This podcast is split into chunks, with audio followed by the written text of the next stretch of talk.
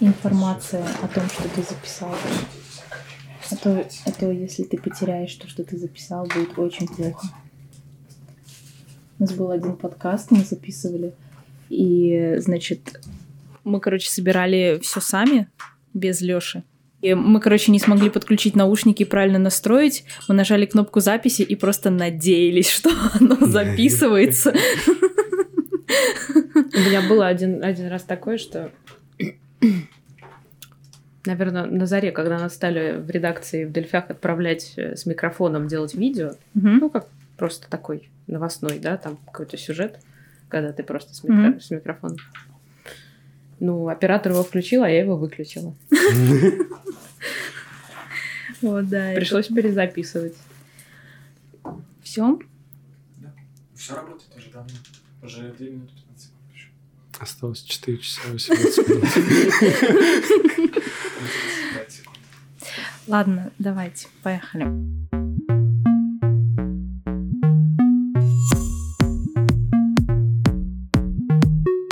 Привет, это новый эпизод подкаста «Среда» и его ведущие Виктория и Илья. Говорим о том, что нас окружает, интересует и беспокоит.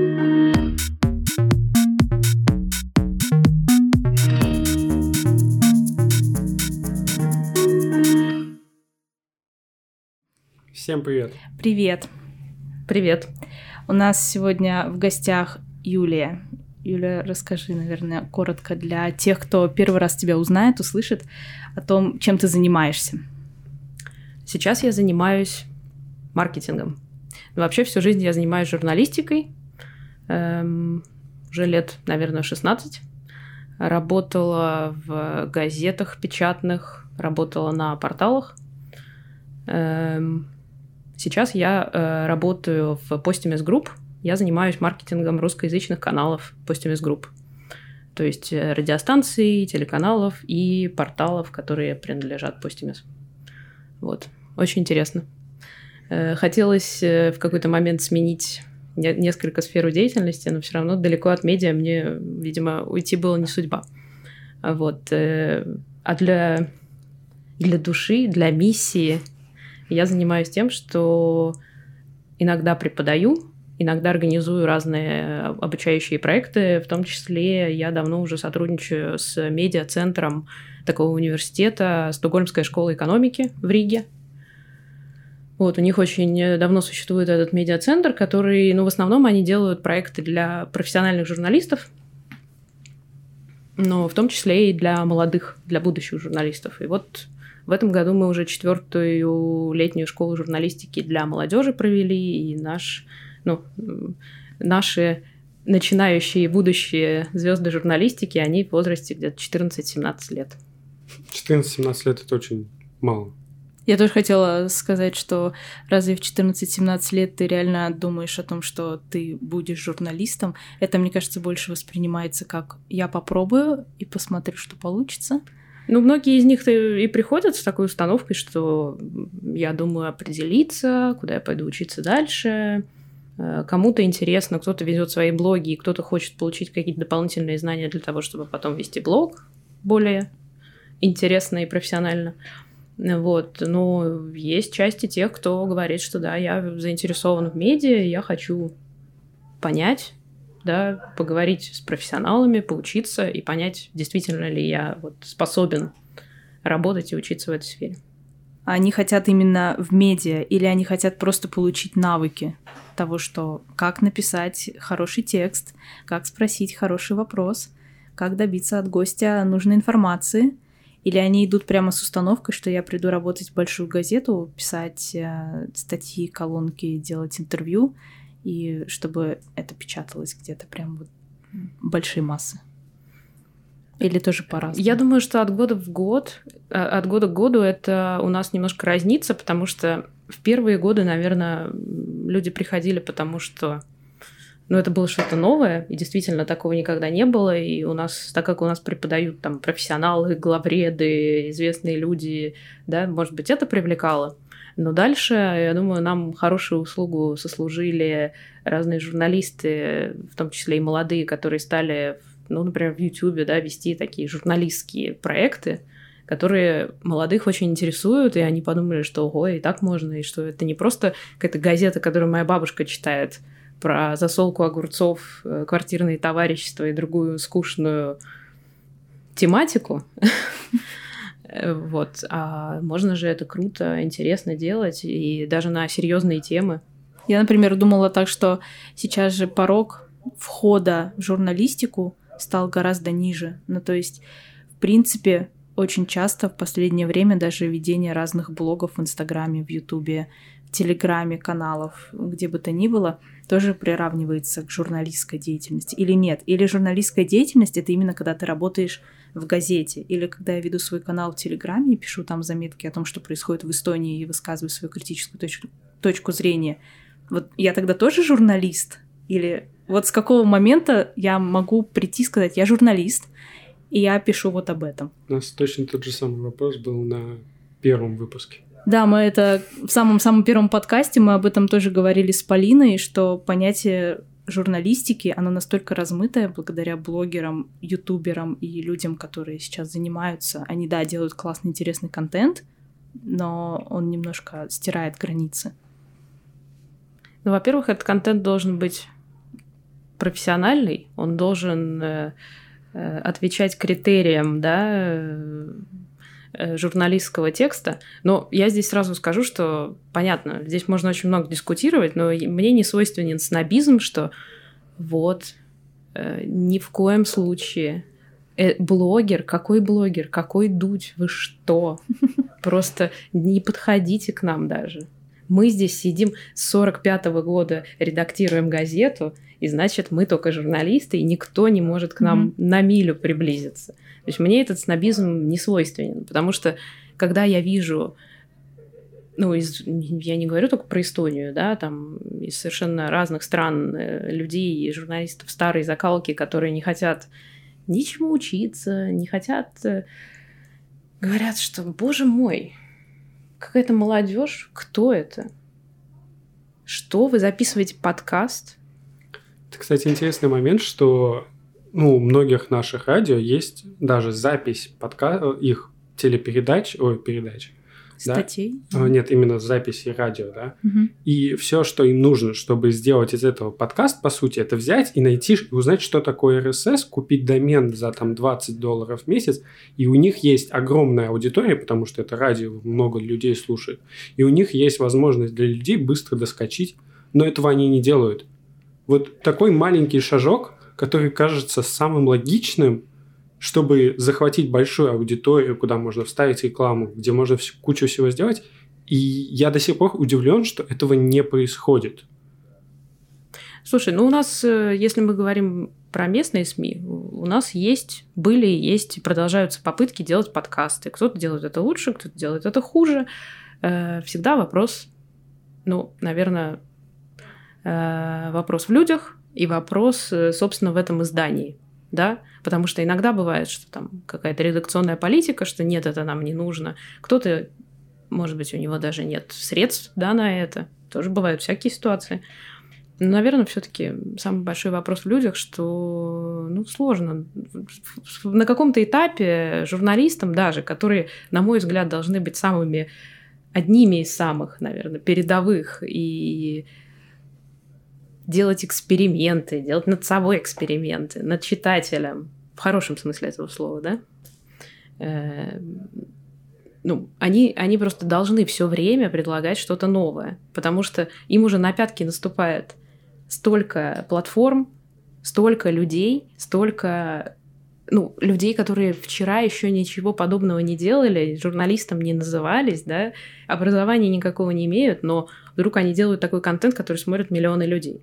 И мы не, мы не будем сейчас говорить там о ну, не знаю, каких-то бьюти и всяких странных э, вещах. Lifestyle, да. да, ну, о чем-то таком. То есть там, там, наверное, чисто ну, харизма, да.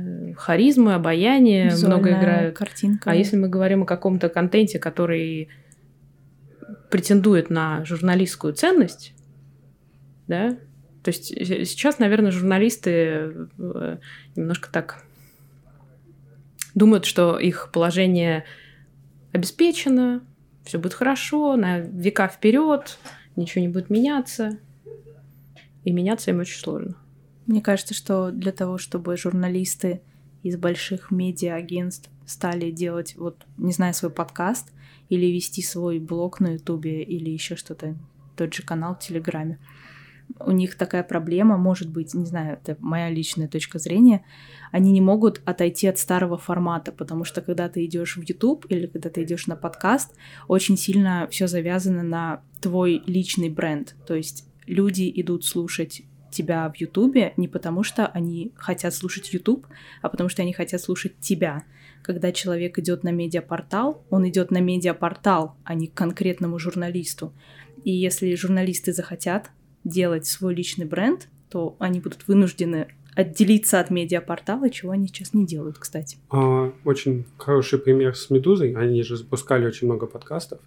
И некоторые журналисты, там были уже конфликты и так далее, и так далее, ушли оттуда, и так появилась студия подкастов «Либо-либо», которая сейчас, мне кажется, по размерам своих подкастов и их прослушивания обгоняет «Медузу» потому что они просто ну, ушли. там сотни, по-моему. Да, уже. у них да. 5-6 подкастов, они делают брендированные, они делают эксклюзивные подкасты и так далее, и так далее. И они просто ушли из «Медузы» с этим небольшим опытом, который они заработали там, и уже имея свое именно как медиа, как, ну, именно как какой-то авторитет, они создали свое, и это зашло даже лучше, просто потому что они стали еще свободнее. Мне кажется. Но я не уверен. Не знаю. Но в итоге «Медуза» выпускает, ну, условно, был подкаст «Деньги пришли». Журналист Павел Иванов и его друг ушли из «Медузы», создали собственный подкаст. И после этого «Медуза» запускает точно такой же похожий подкаст про деньги «Калькулятор». И ты понимаешь, что разница слишком большая. Что деньги пришли и калькулятор... Калькулятор никогда не догонит деньги пришли, просто вот как-то так получается. Ну, хорошее... Я соглашусь здесь.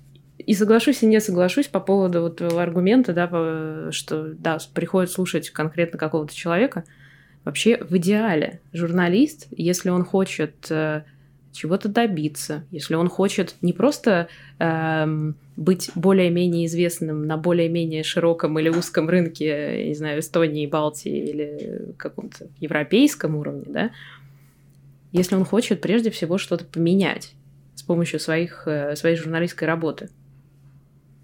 Ну, он просто должен быть на виду, да, и на виду не, не, да не только потому, что он там скандальный, хотя, может быть, для кого-то это тоже играет хорошую роль, ну, окей, но быть на виду в том смысле, что он должен и свои материалы продвигать тоже. К сожалению, сейчас, ну, это реальность.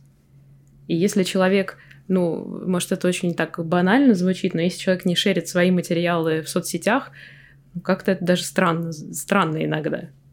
То есть он, Мы он недоволен качеством. выкладываем сторис. Нет, ну это, а как, а как еще? Да? Ну да, а но... как еще? Ну это самый простой способ, наверное, рассказать о том, что ты делаешь, привлечь внимание к тому, что ты делаешь. Может быть, журналисты, которые сейчас работают журналистами на медиапорталах, как бы у них есть два варианта. Или они понимают, что пора строить собственный бренд, или в, каком-то, в какой-то момент ребята из нового поколения поймут, что журналистику надо строить иным образом, уйдут в YouTube и будут Юриями Дудями. Юрами Дудями. Ну, я очень надеюсь, что они, что, что эти молодые журналисты, они во-первых, не завязнут, э, что иногда не, не ну, наверное, среда затягивает, да, и ты вынужден где-то подстраиваться, когда ты приходишь работать в редакцию, где-то, да, перенимать э, какие-то паттерны поведения твоих старших, умудренных опытом коллег. Но я все-таки очень надеюсь, может быть, я так э, с излишним оптимизмом отношусь, но все-таки я вижу за эти четыре года, да, что вот там летом 2017 мы провели первую школу, я вижу изменения. Во-первых, из года в год э, эти молодые люди, которые приходят учиться, они все более и более, и более целеустремленные, они знают, что они хотят. Они тебе честно говорят, допустим. Даже если я не хочу идти в журналистику, но так как я хочу идти, допустим, я хочу делать свое предприятие, я хочу предпринимательством заниматься, я хочу там, развиваться в этой сфере, я понимаю, что какие-то медиа-навыки мне нужны. Я сюда пришел с такой целью. Ну, это же просто прекрасно. Потому что когда я заканчивала школу, я не понимала, зачем надо хорошо учиться. Я, поним... я хорошо училась, я знала, что надо хорошо учиться, а зачем, мне никто не объяснил. Зачем мне это все нужно? В этом самый главный вопрос. То есть, если они уже в возрасте там 14, 15, 16, 17 лет э, могут ответить на вопрос, что они делают и с какой целью, ну, мне кажется, огромная часть проблем отметается на вот этом начальном этапе, да? Потому что зачем я это все делаю? Зачем я иду в университет? А потом, э, отучившись три года, человек говорит, боже, Пойду в армию. что это было? Посижу в лесу год. Ну, там, там, там не говоришь, тебе говорят. Ну, там, Не всем. Армия Не это всем. тоже карьера. Почему Да. бы и нет? там даже деньги платят. В отличие от журналистов, которым платят мало. Эстонии нужны русскоязычные журналисты? Нужны, конечно. А что сейчас не, ну, не хватает? Ну, А у если- хороших всегда не хватает. Не, ну да, наверное. А вообще? Когда э, я работала в Дельфи, и когда я была главредом русских Дельфей, эм, для меня очень всегда сложно, мягко говоря, было найти э, нового человека. И когда я знала, что мне будет предстоять вот этот вот весь, вот эти все круги ада, процессы рекрутинга нового человека, ну, просто хотелось, э, хотелось куда-то деться, потому что Э, С одной стороны, да, вроде у нас выпускаются молодые специалисты там, да, и в Тарту, и в Таллине. С другой стороны, да, может быть, я знаю там каких-то толковых людей, которые могли бы прийти в редакцию, их можно было бы взять на работу. Но когда ты доходит до, собственно, про- процесса отбора, это вот это было иной раз страшно, и можно долго рассказывать, э, в общем, какие были чудесные собеседования, какие были случаи, какие были курьезы и, и так далее. То есть хороших абсурд в том, что они как бы есть, но их как бы и нет. Ну, то есть люди выходят с журфака, но не доходят до... Но часто они Мгм, не доходят конце. до редакции, и Ладно, часто они не выходят. доходят до планки критериев отбора, скажем так. Вот. М.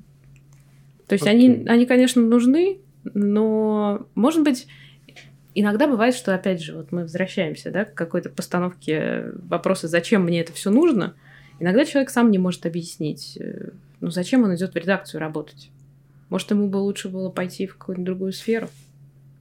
Ну, то есть для русскоязычного журналиста в Эстонии простор того, что ты можешь делать, он как-то безумно ограничен или нет, или я не права? А, я думала, ты наоборот сейчас скажешь. Я уже, я уже так думаю сейчас.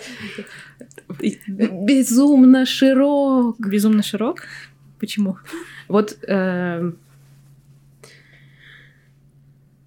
опять же, когда я работала в Дельфях, очень было интересно, очень было стрессово, очень было, ну, круто, но ты устаешь. Ты не можешь работать все время в состоянии, не знаю, взорвался Чернобыль. Каждый день невозможно.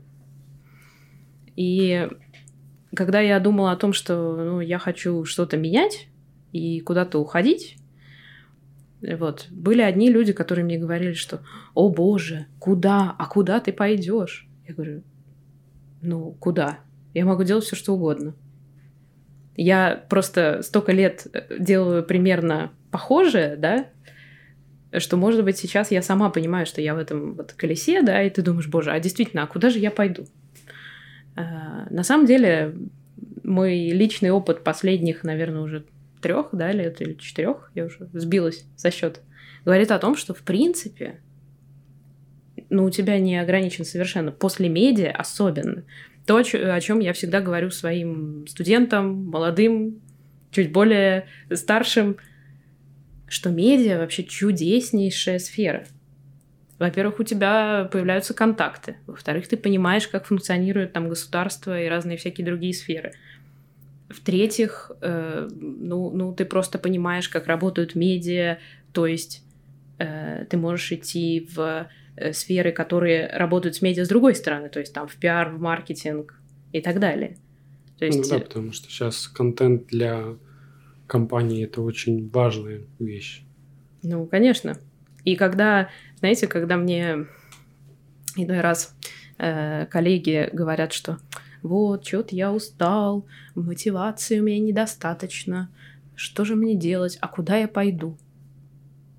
Да? Потому что, ну, по факту, конечно, русских СМИ в Эстонии не так много. Куда? Ты можешь пойти куда угодно, начиная от Ютуба, заканчивая э, всеми многочисленными сферами, которые я вот только что перечислила, да. И в итоге, ну, после, после работы в СМИ, когда я действительно тоже думала в какой-то момент, а куда я пойду, что я буду делать после СМИ? Да все что угодно. Я, ну, преподавала, работала совершенно в, в сфере, которая не связана никак э, с медиа. А, есть такое чудесное учреждение, Таллинский творческий бизнес-инкубатор. Я работала там ну, мне очень радостно, что там мой опыт пригодился, и это был и для меня очень классный опыт, потому что э, ты видишь, э, да, и ты работаешь с начинающими предпринимателями, и ты понимаешь, насколько для них знания медиа, даже на самом элементарном уровне, ну, они просто жизненно важны. Может быть, у них не хватает там какого-то Э, написать какой-то банальный пресс-релиз, разослать, и вот они буквально в одном шаге от того, чтобы стать известными, найти своего покупателя и жить счастливо. Почему у меня есть такое, может быть, обывательское ощущение, что русская журналистика в Эстонии, она ограничена, потому что когда я, допустим, открываю эстоноязычный портал, там огромное количество очень разного контента. Мнения, колонки, обзоры, интервью. Знаю, интер- интервью, новости, репортажи, все что угодно. Когда я открываю русскоязычную версию того же портала, в большинстве своем я вижу либо перевод эстоноязычных статей, эм, либо новости, которые, ну, для меня лично кажутся немножко странными, потому что они говорят о каких-то, ну, то есть это взято из других русскоязычных порталов типа «Медузы», «Ленты», и со ссылкой на эти порталы, помещенные на русский наш портал Reprint. новости. Да. И как будто бы журналисты не, ну, не делают вот этого дополнительного усилия, либо у них так много вот этой работы с переводами и репостами с других порталов, что у них просто нету желания или сил, Ресурсов, времени, людей. ресурса человеческого, личного, ну, личного ресурса для того, чтобы делать крутую журналистскую работу, написать хорошую критическую статью о какой-то проблеме в Эстонии. Слушай, ну, крутых журналистских статей на русском языке в Эстонии у нас тоже хватает. Просто если мы сделаем очень простой research, мы откроем и посчитаем, сколько человек работает в русской редакции, а сколько в эстонской. Ну, хорошо, в русской редакции, ну, там, наверное, у нас там, ну, окей, в районе 10, 12, там, 13. Чего? В эстонской человек, а в, а в эстонской редакции, допустим, э, постами сработают десятки людей. У них там отдел культуры отдельный, там, наверное, человек 10, э, ну, окей, не скажу прямо детально, хорошо, там 6-7 в отделе спорта, отдел мнений, это прям отдел, Например, в русских редакциях нет отделов мнений. Просто какой-то человек решил написать, и они такие, ну ладно, пиши. Ну, этот процесс тоже немножко не такой, что мы возьмем кого угодно. Есть какой-то, наверное, у всех редакций есть какой-то пул авторов, которых они хотят видеть на порталах, и они знают, что их будут читать. Но хотя бы банально начиная от того, что действительно людей не хватает. И здесь, ну, это очень большая проблема, конечно. Просто для меня это тогда выливается в следующую историю, когда я смотрю, как выглядят русскоязычные порталы у нас сегодня, как они работают и какими новостями заполняется их лента. и я начинаю взвешивать историю о том, что я хочу пойти учиться на журналиста и работать на портале журналистом, писать статьи, при этом я вижу, как выглядит э, ленту русскоязычного портала, то мне как бы не очень хочется в перспективе заниматься переводами и репостами статей, поэтому я просто не иду учиться на журналиста и в конечном счете не попадаю на портал, даже если у меня есть внутренняя мотивация менять мир к лучшему. Вот как бы вот в этом проблема, наверное. Ну, это, наверное, проблема не будущего журналиста, это уже э, становится проблемой для тех самых э, русских СМИ в Эстонии. Потому что спасибо, конечно, Юрию Дудю, что он вернул, вернул э, так жанр сказать, интервью в моду. э, жанр интервью в моду, вернул престиж профессии, как бы сказали мудрые журналисты. Э, вот, но, а действительно, ну, молодой человек понимает, что а зачем у Дудя, хорошо, у Дудя, грубо говоря, есть своя редакция, у него Ну, огромная большая команда. да. Это не так, что он просто на Пришел, телефон сел, да. снимает. Э, Но в каком-то классическом понимании, да, он уже немножко другое. Хотя он тоже СМИ, получается, да, его канал это СМИ. Но с чего я начала? Это проблема русских СМИ в Эстонии.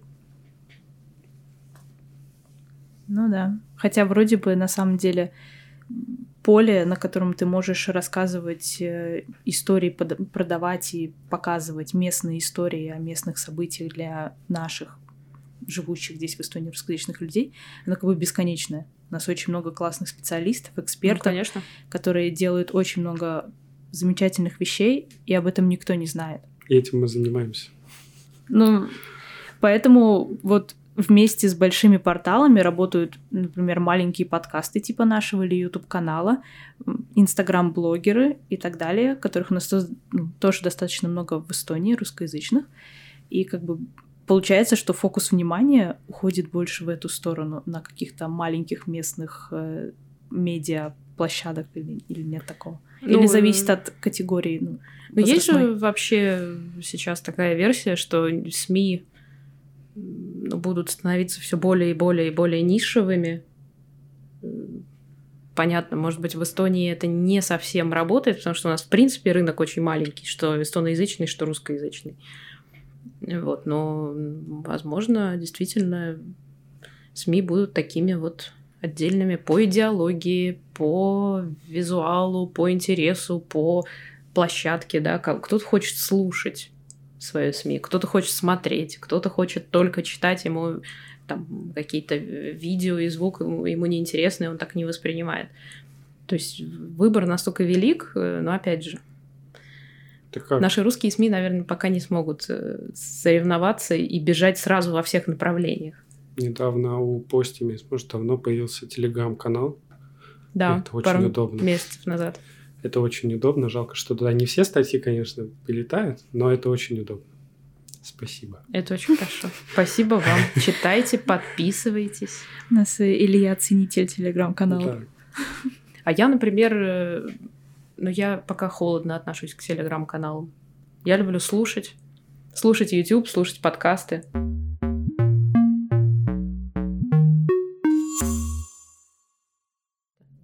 Где-то я слышала на каком-то э, семинаре, э, видимо, тоже украденную у кого-то фразу о том, что русские не сдаются, русские не твитят. Ну, вообще-то сейчас русский твиттер очень хорошо растет. То Ну- есть я смотрю именно статистику по всему, ну, если говорить по, всем- по всему твиттеру, он, оказывается, весь растет. И русский, русскоязычный сегмент растет. Я тоже был удивлен. Все думают, что твиттер умирает, а ему хорошо. Я вообще очень, короче, удивлена тому, что происходит с Твиттером, потому что буквально год назад я удалила свой аккаунт в Твиттере, потому что, в общем, там ничего не происходило, не было какой-то движухи внутри, то есть ты что-то постишь, и никто особо не- на это не обращает внимания, Потом гораздо... 2 сентября заходишь, и на 3 сентября ловишь все мемы. Да, да. И, и просто как-то больше отклика было во всех других социальных сетях, в Инстаграме, в Фейсбуке, в Телеграме. Как-то- Вот вам идея нового СМИ у меня сейчас родилась. Из- излагать все новости Эстонии только мемами. такие есть паблики ВКонтакте, А. кстати. А, Но такие, вот сегодня, допустим, ну хорошо, не сегодня, завтра будет заседание там какое-нибудь, да, по бюджету. И вот, вот такого рода. Потому что, ну, посмеяться над встречей Лукашенко и Путина тут, собственно, Легко. так... Вот, э, Это, кстати, Такая кла- благодатная тема. а Это, ты кстати- попробуй про бюджет пошути. Это, кстати, классная история, как привлекать молодых людей к тому, чтобы они начинали читать новости о том, что происходит э, в Эстонии. Потому что самая большая, наверное, одна из таких крупных проблем это то, что у нас молодые ребята не читают политические, ну, новости, связанные с политикой внутри нашей страны.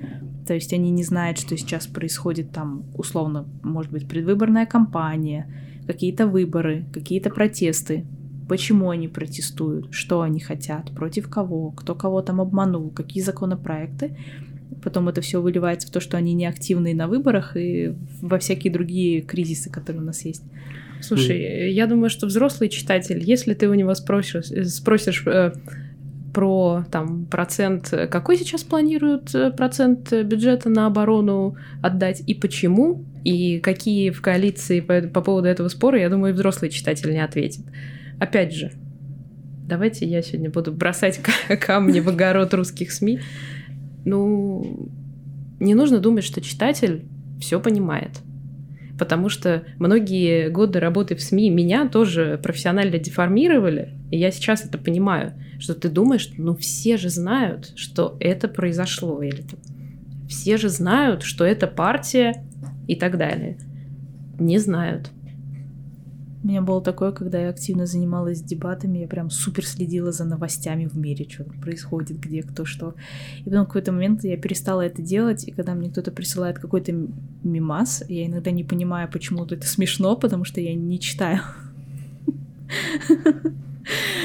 Приходится друзьям всё. рассказывать о том, почему я сейчас должна посмеяться. Но объясненная шутка уже не смешная, поэтому. Я так завел свой телеграм-канал, когда были первые выборы, на которые я хотел, мог пойти. И мне хотелось понять, типа, а, а куда, за кого мне голосовать? Я взял, создал канал э, и просто решил пройтись по всем брошюрам и выявить, что вот мне интересно были, по-моему, местные выборы. Вот. И люди, ну, чуть-чуть, конечно, просто друзья подписались, но они мне сказали, я спасибо, потому что, ну, самим это все разжевывать неинтересно. Вот ты мне взял, все разжевал, на полочку положил, я сам могу принять решение. Им было это интересно. Ну, круто. Я бы сама почитала такой теле- телеграм-канал, честно говоря. Эти все разжевывают, да.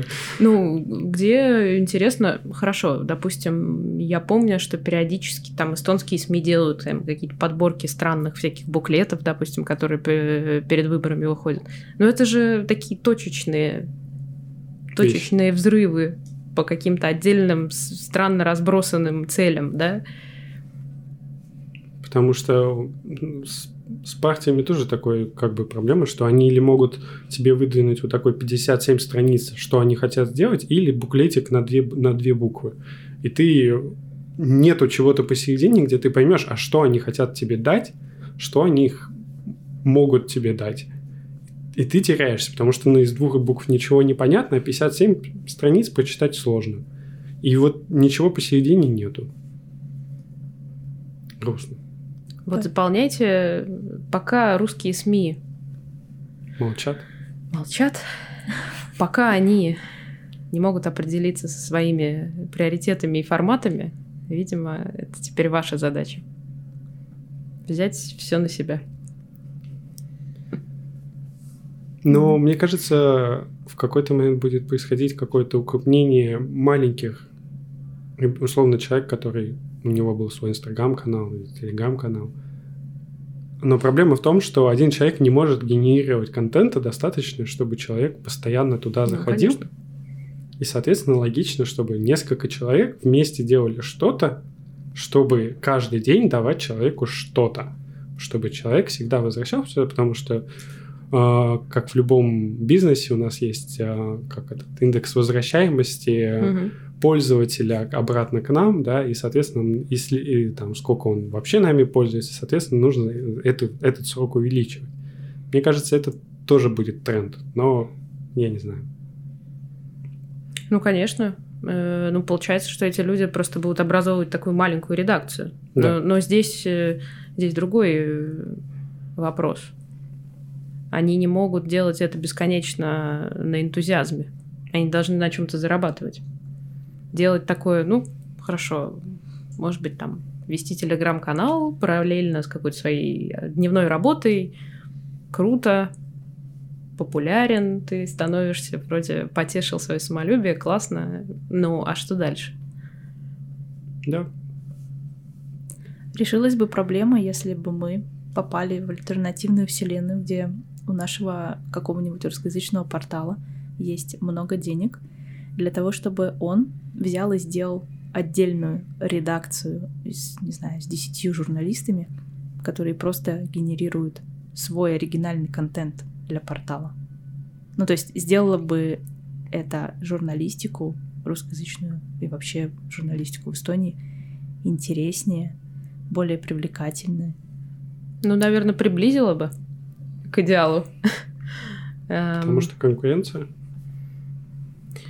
Ну, потому что конкуренция, потому что всегда проще по накатанной э, да, идти за тем, что делает эстонская редакция, переводить тексты, да, идти за тем, что присылают, присылается там какая-то официальная информация. Эм, ну, конечно, ну, слушайте, можно тут предъявлять претензии какие-то русским СМИ, но все-таки нужно отдавать себе отчет, что сейчас у них ситуация очень сложная. Народу у них мало.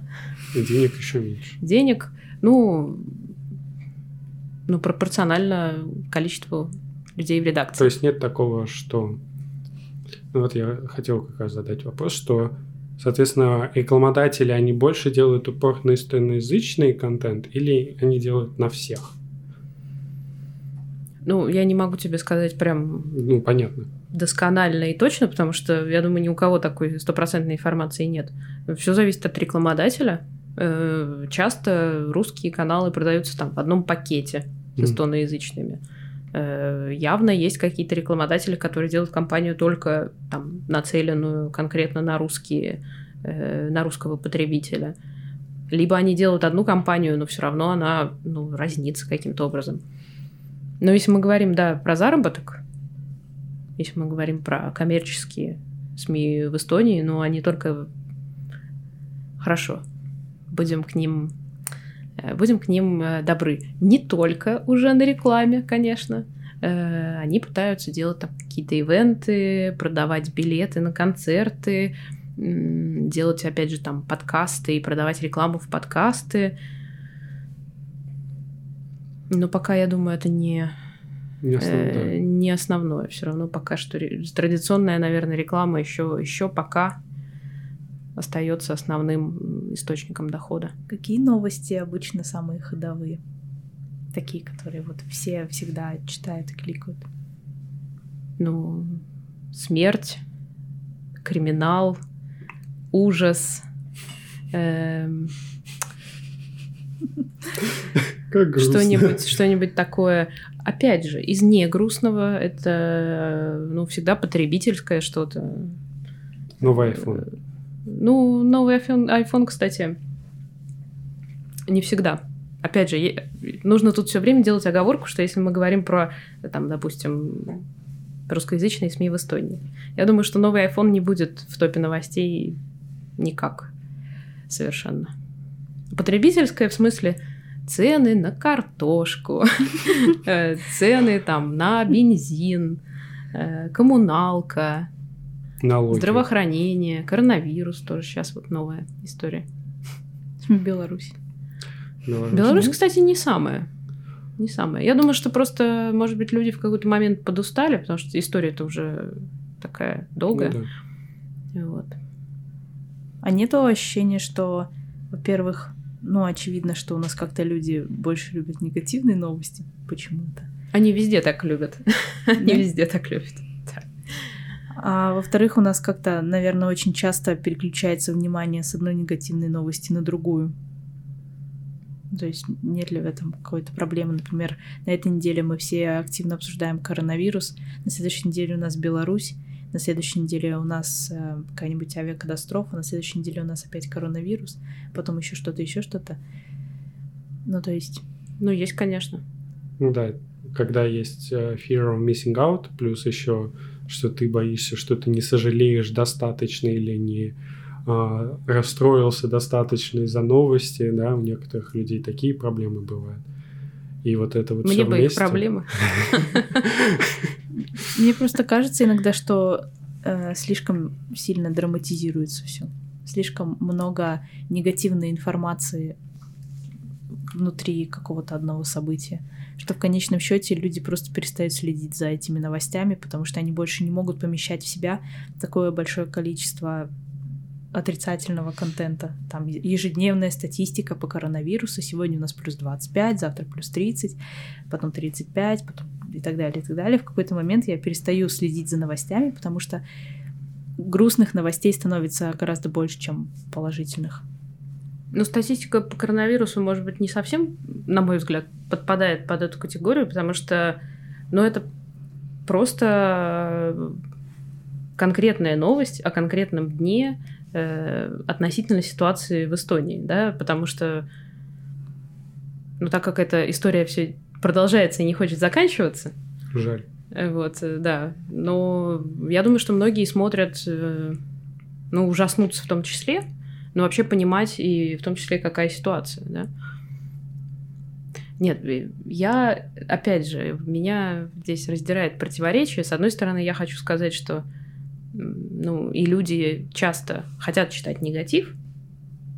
По каким там критериям это вам нужно будет спросить у какого-нибудь психосоциолога в следующем выпуске подкаста. Какого-нибудь Нам, по-моему, любителя объясняли даже. Или я просто помню, что человек всегда, в принципе, больше обращает внимание на проблему, потому что то, что у тебя больше еды, это не страшно. Вот когда у тебя нет еды, вот это проблема. Именно. Вот тогда ты это и запоминаешь лучше, и обращаешь внимание на это лучше. То, что у тебя, там, я не знаю, там, есть лишний банан, окей, а то, что на тебя нападает лев, это проблема, и на нее надо реагировать. Мгм. Ну, конечно. Но эмоционально мне тоже хочется сказать, что, ну, устаешь, все это очень токсично. Сейчас популярно говорить о токсичности какой-то среды. Ну, конечно, токсично, не полезно, грустно, э, неврозы у людей возникают, э, всякие другие психологические проблемы. э, Новости это подогревают. Но опять же, если мы исходим из того, что эти новости правдивы, негативные, то если они есть, то СМИ не могут о них не писать, не сообщать. Я просто задумалась о том, что для меня это был бы, наверное, второй такой существенный поинт, почему бы я не хотела пойти работать э, журналистом, потому что сейчас у меня есть возможность отказаться от негативных новостей. Я могу закрыть э, вкладку Дельфи, постиме, с- отключить Facebook, где это все есть в ленте и так далее. Когда ты находишься там на рабочем месте, ты не можешь отключить от себя плохие новости, потому что ты их как бы ну, производишь и транслируешь дальше. Я вот тут киваю, уже просто чуть не трясу микрофон. Э, Точно. Я иногда, ну, поскольку сейчас я что-то изредка пишу как журналист, да, но это сейчас не основная моя деятельность, и я иной раз даже так в сердцах говорю тем коллегам, которые работают в редакции, что ну я вам сейчас вообще не завидую. Я бы сейчас очень бы не хотела быть на вашем месте, потому что я очень прекрасно помню, например, э, там лето 2014 года, украинские события, вообще совершенно ситуацию, которая вдруг поменялась настолько, что никто, никто не знал, до сих пор никто не был в такой ситуации, да, там вала fake news э, и вообще таких событий, да, и как себя вести, как это все освещать адекватно и самому сохранить вообще какую-то адекватность. Но мне кажется, что сейчас коронавирус немножко нас приблизил вот э, э, к такой ситуации тоже психологической. То есть я вот журналистам сейчас вообще не завидую. Где и как вообще искать истории для, для того, чтобы написать статью? Не- ну, то О, есть это по- моя любимая тема. по- понятно, что негативные новости до нас доходят, хотим мы этого или нет, а вот если не брать в расчет то, о чем мы уже говорили, когда мы просто переводим статьи Мгм. или берем их с других порталов, а вот я хочу сама написать что-то, может быть, что-то положительное. Где и как мне найти такую историю? Это моя, наверное, одна из моих любимых тем. И всегда там, студенты ученики всегда об этом спрашивают. Я открою вам большой секрет. Я надеюсь, что наши слушатели никому его не расскажут, что даже профессиональные журналисты, годами работающие в редакциях, могут прийти на планерку и сказать, у меня нет тем. Я не знаю, о чем писать. Вот. Студентам я всегда так говорю. Коллеги, Сегодня Вы- мы здесь. вы, э, вы журналист. Нормальный человек пройдет мимо темы ну, в 99% случаев. Вы должны тему находить везде, у себя под ногами, всегда. Ну, я научилась этому относительно, относительно недавно. Тоже не могу сказать, что я вот прям родилась с этим знанием. Но вы должны видеть тему во всем. Начиная... Сейчас будем искать тему вокруг. Начиная от того, э, что возросло э, потребление людей, э, людьми воды в бутылках, и как это сказывается на состоянии здоровья, на потреблении воды в городах, на чистоте, я не знаю, там, на заболеваниях почек, хорошо или плохо. Есть, в принципе, тема. Ну, наверное, можно попробовать поковыряться, да. Э, Там о молодежных студиях, э, которые делают свои СМИ, студиях, блогах, подкастах и так далее, и так далее.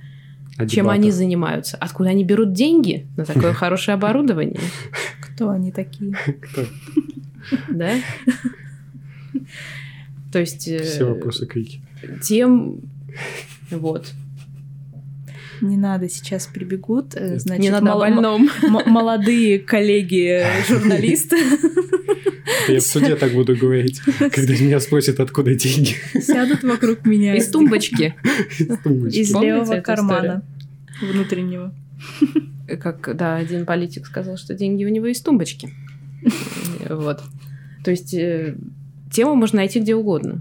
Нужно общаться, опять же. Э, Нужно иметь какой-то пул контактов.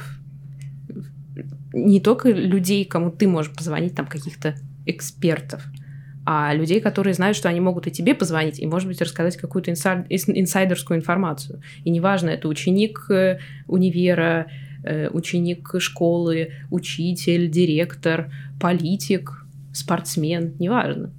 Но эта информация постоянно должна где-то вокруг тебя циркулировать. Или ты должен, опять же, э, фолловить кучу всяких пабликов от приличных до странных а мамочки Эстонии э, и понимать, что, ага, может быть, какой-то тренд пошел там, да, очередной какой-нибудь э, ММС, там что-то появилось, какое-то магическое псевдолекарство распространяется среди матерей, ну, к примеру. Мгм. Я сейчас просто вот фантазирую, но все-таки. Мы же сейчас найдем. Обязательно есть. Да, ММС для Да. рожавших. Конечно. Может, от коронавируса помогает? Недавно я видел новость, э, как накле- какие-то наклейки на шею, которые работают так, что обе- обеззараживают воздух, который попадает через горло.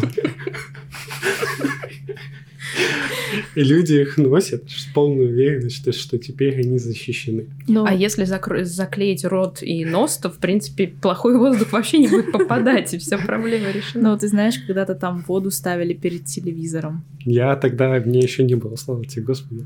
Освещали, там давали своим детям пить утром освещенную вечером перед телеком воду. Заряженную. Заряженную, заряженную, да. Правильно. Вот. Так что тем на самом деле очень много. Нужно просто чуть-чуть поискать, понять, что тебе интересно, что может быть потенциально твоей аудитории интересно. И я-то вообще помню, что я когда-то много-много лет назад редактору своему, своему сказала, что, слушай, надо нам сделать здесь рубрику, что-то как-то очень все негативно. Надо а про добро. И он мне сказал, чё?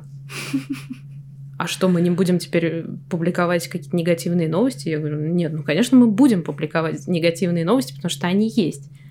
Но если мы даже э, посмотрим на читаемость хороших новостей, ну, там кто-то кого-то спас, кота спасли там с дерева, пожарные приехали, потушили дом, бабушку вынесли, да, Мгм. на руках там из горящего дома. Эти новости всегда очень хорошо читаются. Конечно, ну, совсем уж как какие-то елейные истории, это может быть на грани плохого вкуса, может быть, но э, такие истории успеха, хорошие истории там, благотворительности, да, мне, например, тоже хочется, чтобы их было больше.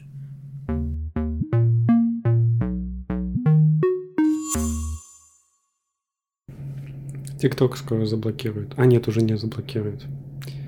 Одной хорошей новости меньше. Это А вы против ТикТока или за? Не-не-не, это просто шутки. Нет, это очень классная социальная сеть, но с точки зрения... Это магическая социальная сеть, на самом деле. То, что они сделали с человеком и его вниманием, это гениально. То есть так удерживать внимание человека, это надо постараться. В общем, последнее исследование, которое было сделано в Китае, читала тут недавно, значит, средняя продолжительность, э, сколько вот человек проводит в ТикТоке, было 42 минуты и сколько-то там секунды. То есть человек открывает ТикТок, и в среднем он проводит там 40 с лишним минут. Вот не, Ну, вы- не всего, выходя из больше. приложения, Мгм. да. Но есть кто-то больше-меньше, но это вот ты открыл приложение, и 40 минут ты его не закрываешь. Ну и причем, если YouTube, например, ну, я довольно, я могу сказать, что, наверное, даже много его, ну, не смотрю, но слушаю, да, я его потребляю таким образом, что, как правило, я слушаю этот контент и изредка смотрю, что же там все-таки на картинке происходит. Но ТикТок, э, как я понимаю, его невозможно... Ну, то есть ты должен смотреть, иначе это не имеет смысла. Ну да, там в Ютубе можно, там немножко по-другому просто работает. Там, в принципе, видео, они достаточно длинные. Видео в ТикТоке, они буквально Мгм. там 30, Максимум минут. 30 секунд, минута. Это значит, что ты каждые 30 секунд смотришь Ты новое должен видео. сам пролистнуть. Да. Если ты не будешь, то есть в Инстаграме работает так, что оно само пролистывается, то в ТикТоке наоборот, оно стоит на месте. И то пока ты сам не пролистнешь, оно не пролистнется. Да, то есть это 40 минут твоего активного внимания и взаимодействия с приложением. Куда катится мир? спрашивает ваша бабушка, которая написала нам письмо в редакцию. И аудитория ТикТока сейчас соразмерна аудитории Инстаграма. Только Инстаграму 10 лет, а к ТикТоку 2 года. Ну Вот. Вот вы мне ответьте. Мне вот тоже очень интересно. А, Что будет? Окей, есть журналисты, которые в ТикТоке даже ведут э, блоги, пытаются там что-то делать, объяснять, э, пытаются иной раз. Ну, это не русские журналисты, это, по-моему, в основном только в Америке сейчас происходит. Да, они пытаются вот в этой форме, да, и с использованием всех этих э, возможностей, которые ТикТок дает, пытаются что-то там делать, ну, с прицелом на качественный контент, но, слушайте, как-то у меня пока сомнения, если честно.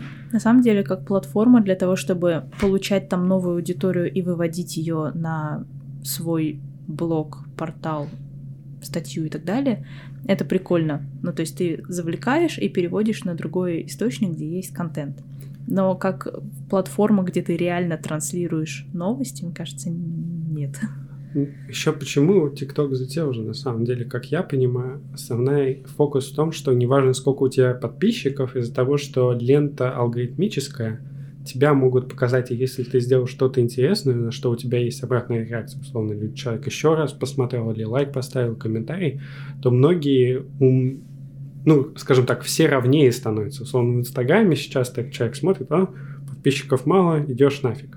А здесь люди более, скажем так, равны, и они не, не боятся подписываться того, кому мало подписчиков, потому что медиа маленькая, ну, точнее, новая, да, человек такой, а, он только начинал, но зато как хорошо начал, вот, и поэтому люди к этому всему относятся спокойнее, к тому, что у тебя мало подписчиков, мало лайков и так далее, и так далее, и люди очень многие так выросли, условно, у тебя было 300 подписчиков, через несколько месяцев у тебя может быть сотни тысяч, и поэтому люди идут туда, потому что они находят там точку роста, которой не было ни в ВК, ни в Ютубе, ни в Инстаграме, потому что там уже все, уже все поля заняты.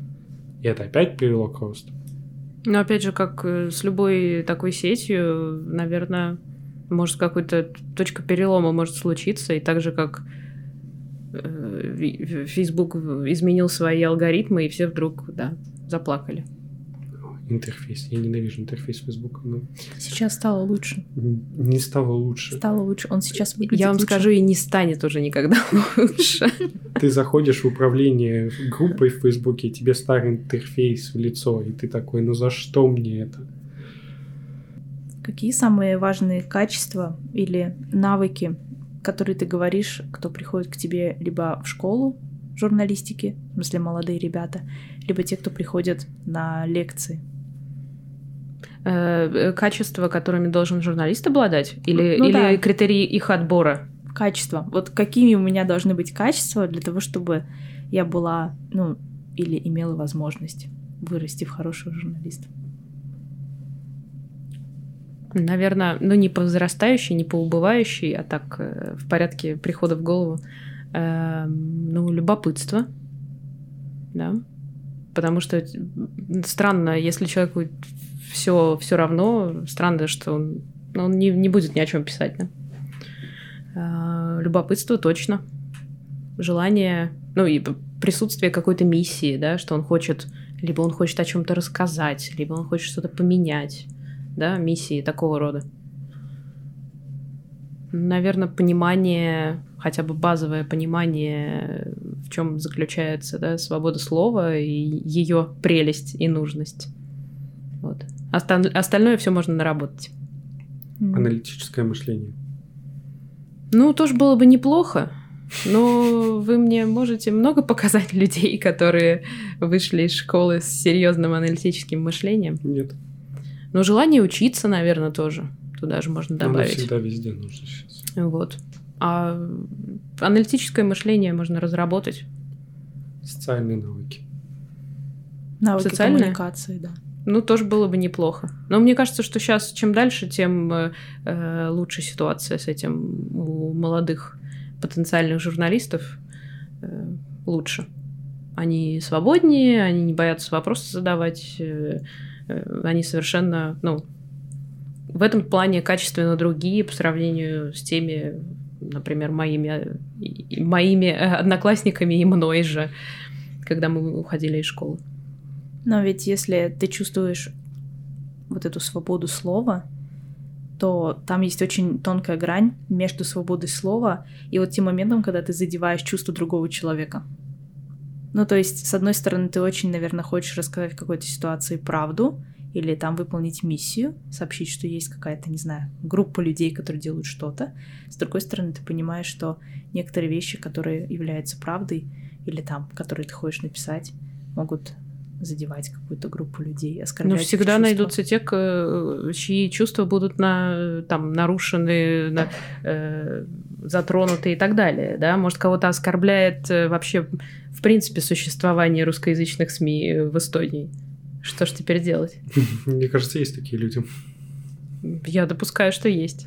Перед журналистом может вставать эта дилемма, то есть свобода слова или там, не знаю, выполнение миссии, написание статьи, либо а, отсутствие конфликта с группой, о которой я пишу.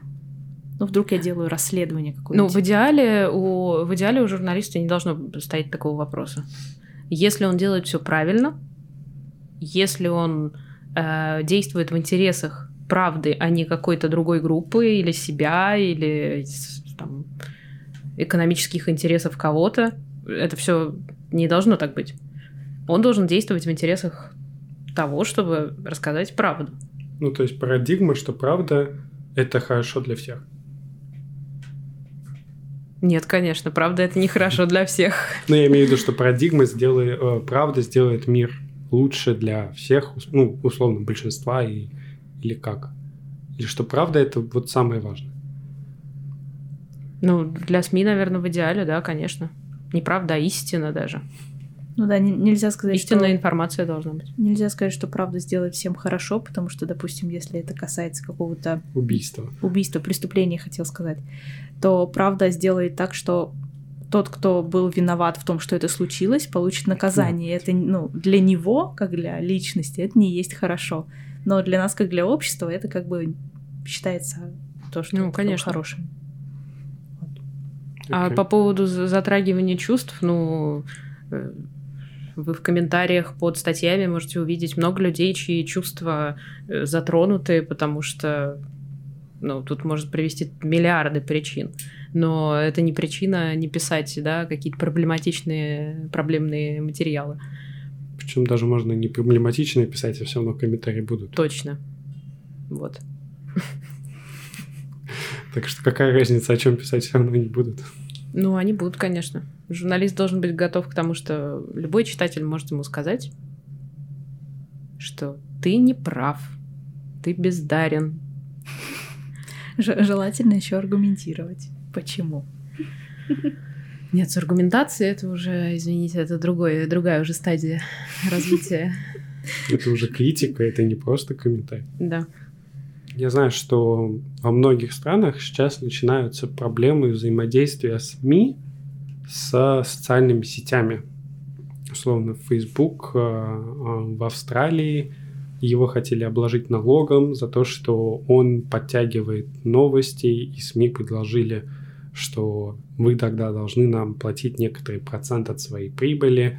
То же самое было в Европе. В Европе бу- была же такая дискуссия. По-моему, сейчас она как-то затихла Это временно. реально так или это это происходит или нам рассказывают об этом СМИ, потому что им это выгодно, чтобы кто-то им платил деньги за...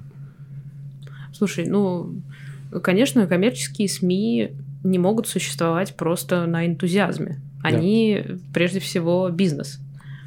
Э, Понятно, что все эти платформы, там и Facebook, и Instagram, и YouTube сейчас, да, колоссально. Сейчас, по-моему, вообще по последним... По-моему, это в Балтии было исследование сделано, что YouTube э, чуть не самая главная вообще э, платформа, да. Я-то, например, думала, что Facebook все-таки остается первым. Что вот из этих медиаплатформ YouTube первый. Люди идут туда за новостями, за развлечениями, за всем, да. Не, ну, То есть они конкурируют со СМИ. Соответственно, они конкурируют и в плане рекламы, денег. Не, я думал э, чуть-чуть о другом. Я думал о том, что условно сейчас многие медиа э, выкладывают свои новости в социальные сети, да, и, э, соответственно, Facebook показывает рядом рекламу, а рядом человек прочитал заголовок, Facebook-то на этом заработал, а медиа нет. Или условно Google, который сейчас очень хорошо индексирует многие СМИ, он может тебе составлять медиаплощадку так, как ему удобно, показывать людям то, что им удобно. И при этом СМИ могут, при этом могут не зарабатывать, а, а человек получит информацию, Google покажет рекламу, всем хорошо, кроме СМИ. Ну, конечно, да. Я и вела к тому, что СМИ э, в очень невыгодной позиции находятся в соцсетях. Они вынуждены там быть, потому что иначе э, они лишатся большой части своей аудитории, которая полностью перешла на социальные медиа, и для них э, первое, что они утром открывают, это Инстаграм или Фейсбук, а не там Постимес или Дельфи или любое другое СМИ, не знаю, Медуза. Они заходят на ту платформу, которая для них привычнее, им больше нравится, да, вызывает у них какие-то больше положительных эмоций. И если там этого СМИ нет, то получается, что... Ради тебя никто и пальцем не двинет. Ну, в общем-то, да. Поэтому СМИ сейчас в очень сложной ситуации. И они вынуждены как раз платить э, Гуглу и э, Фейсбуку за рекламу свою. Представляете, насколько социальные сети упростили нашу жизнь? То есть раньше нужно было открыть браузер, набрать там название своего любимого портала, а еще раньше там все статьи, знаете, вот эти URL-ссылки, они там специально подписывали, чтобы можно было вот написать на, вот в этом поисковике, тебя выведут на эту статью. Сейчас ты просто открываешь э, Инстаграм или Фейсбук, и у тебя там прям лента сама Для этого не нужны социальные сети. У тебя есть RSS-фид, и ты можешь закидывать все почти медиа туда. Но это для тех, кто Знает о том, э, что есть знает об RSS-фид. этом и может это сделать. Но вообще, как я понимаю, это не очень сложно. Я даже пытался, но мне стало лень. И то есть, если ты свою новость не помещаешь в социальную сеть, шанс того, что ее будут читать, он ну, стремится к нулю, потому что никто не будет открывать браузер, ну или там единицы, вбивать ссылку и переходить искать, смотреть. Все ожидают, что он откроет телефон, и ему там все уже как бы подадут. Мне кажется, именно поэтому медиа продвигают еще и платную подписку, потому что если ты платишь, то ты пойдешь, потому что там не просто медиа, а еще и твои деньги. Ну, это точно. Но пока что, я думаю, ну, мы придем к этому и в Эстонии рано или поздно. Но для русских СМИ, мне кажется, платная подписка пока что это такая тяжелая тема. Потому что те, кто ее пробовали делать, э, потеряли в читаемости и не очень-то приобрели э, в денежном эквиваленте. Вот. Деловые ведомости делают платные подписки. Ну да, но у них немножко другая аудитория. Мягко говоря. И я думаю, что все-таки их аудитория, она способна читать и читает по-эстонски, и смотрит, и слушает. И я думаю, что они получают, наверное, деловые ведомости. Ну, они заходят и туда тоже за какими-то оригинальными материалами уже.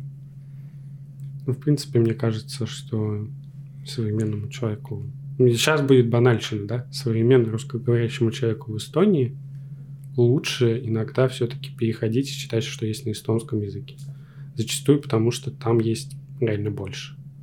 Ну, конечно. Еще бы хорошо читать и на английском, и, И на немецком. Ну, Да. Условно... Ну, там, конечно. Да. Так что, ребят, Но опять же, это плохая, плохой совет и плохая новость для русскоязычных СМИ. Да. Если ты пошел и почитал на эстонском, то, может быть, ты уже и не зайдешь читать на русском. Но это правда, да, потому что, во-первых, я получу информацию быстрее. Ну, тупо быстрее я... Если Ну, что-то зачастую, случилось, да. если что-то случилось в стране, то я пойду читать это на эстонском языке, потому что прежде чем это переведут на русский язык, опубликуют, пройдет какое-то время. Если это какая-то критическая ситуация, я теряю, может быть, жизненно важное время.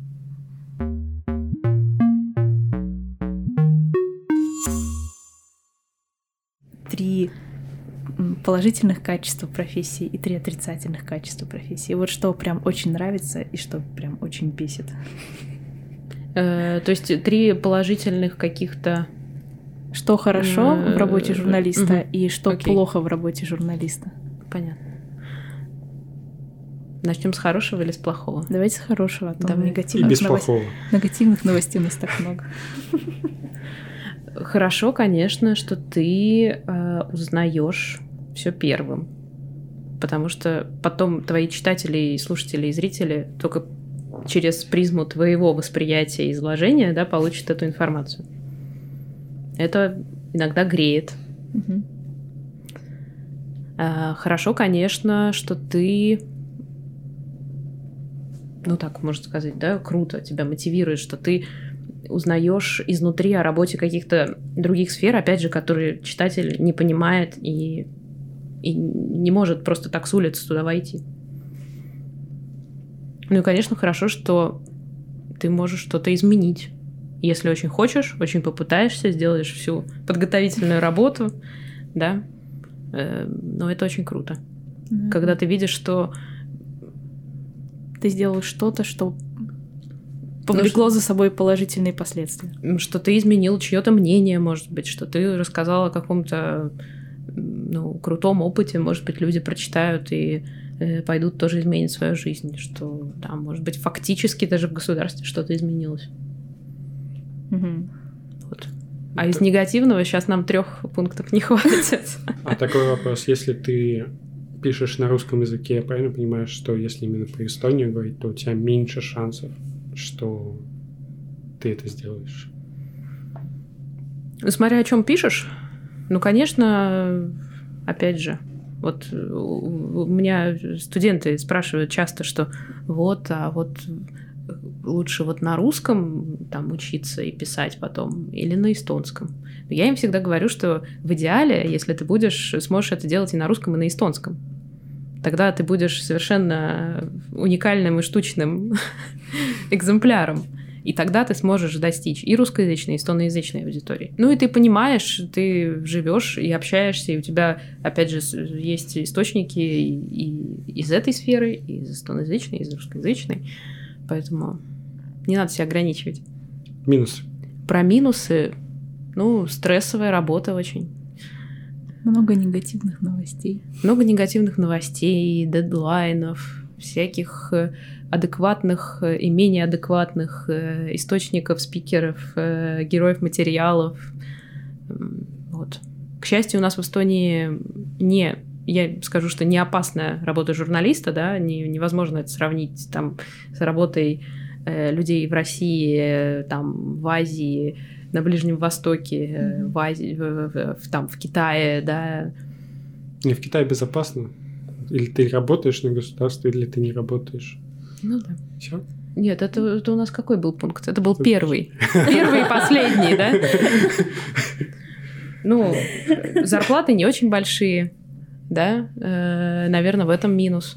А есть какие-то какая-то премиальная система, условно, у айтишников очень сильно развита премиальная система, что если, условно, ты вы делаете там маленький стартап, и ваш стартап заработал много денег, тебе дают чуть-чуть акций этих, этого стартапа, и ты зарабатываешь на его продаже кучу денег, или там условно какой-то KPI, который привязан к твоей зарплате или к ее части. Ну, журналисты получают, э, могут получить премию, да. Э, в разных редакциях это по-разному налажено, но, как правило, ну, какой-то есть премиальные там за классную статью или за ударный труд где-нибудь э, в полях, там, за репортажи из Белоруссии, например. Это был второй пункт. Ага. А третий?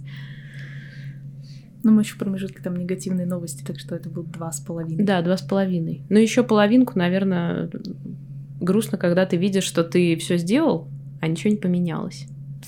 Это да, это обидно. Большое спасибо, что пришли. Да, было круто. Спасибо, что позвали. Мне было очень интересно.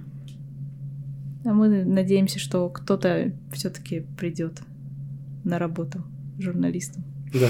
Ну, давайте не будем так грустно, да? Они же приходят, они есть очень хорошие, работают. И вы вот работаете, вы же делаете журналистскую работу. Ну, надеемся. Мы стараемся, да. по крайней мере. Это я, когда только начинал записывать подкасты, я такой, так, у меня будет жанр интервью, все, сейчас буду, и такой, захожу, мне сразу говорят, интервью это самый жан... сложный жанр журналистики, к нему готовятся годами, веками, никогда не подготовитесь, я такой... Ну, я пошел. Пойду я обратно в свой телеграм-канал. Там, кинул мимас, собрал лайков и все. Все. Да, круто. Да. Спасибо. Спасибо.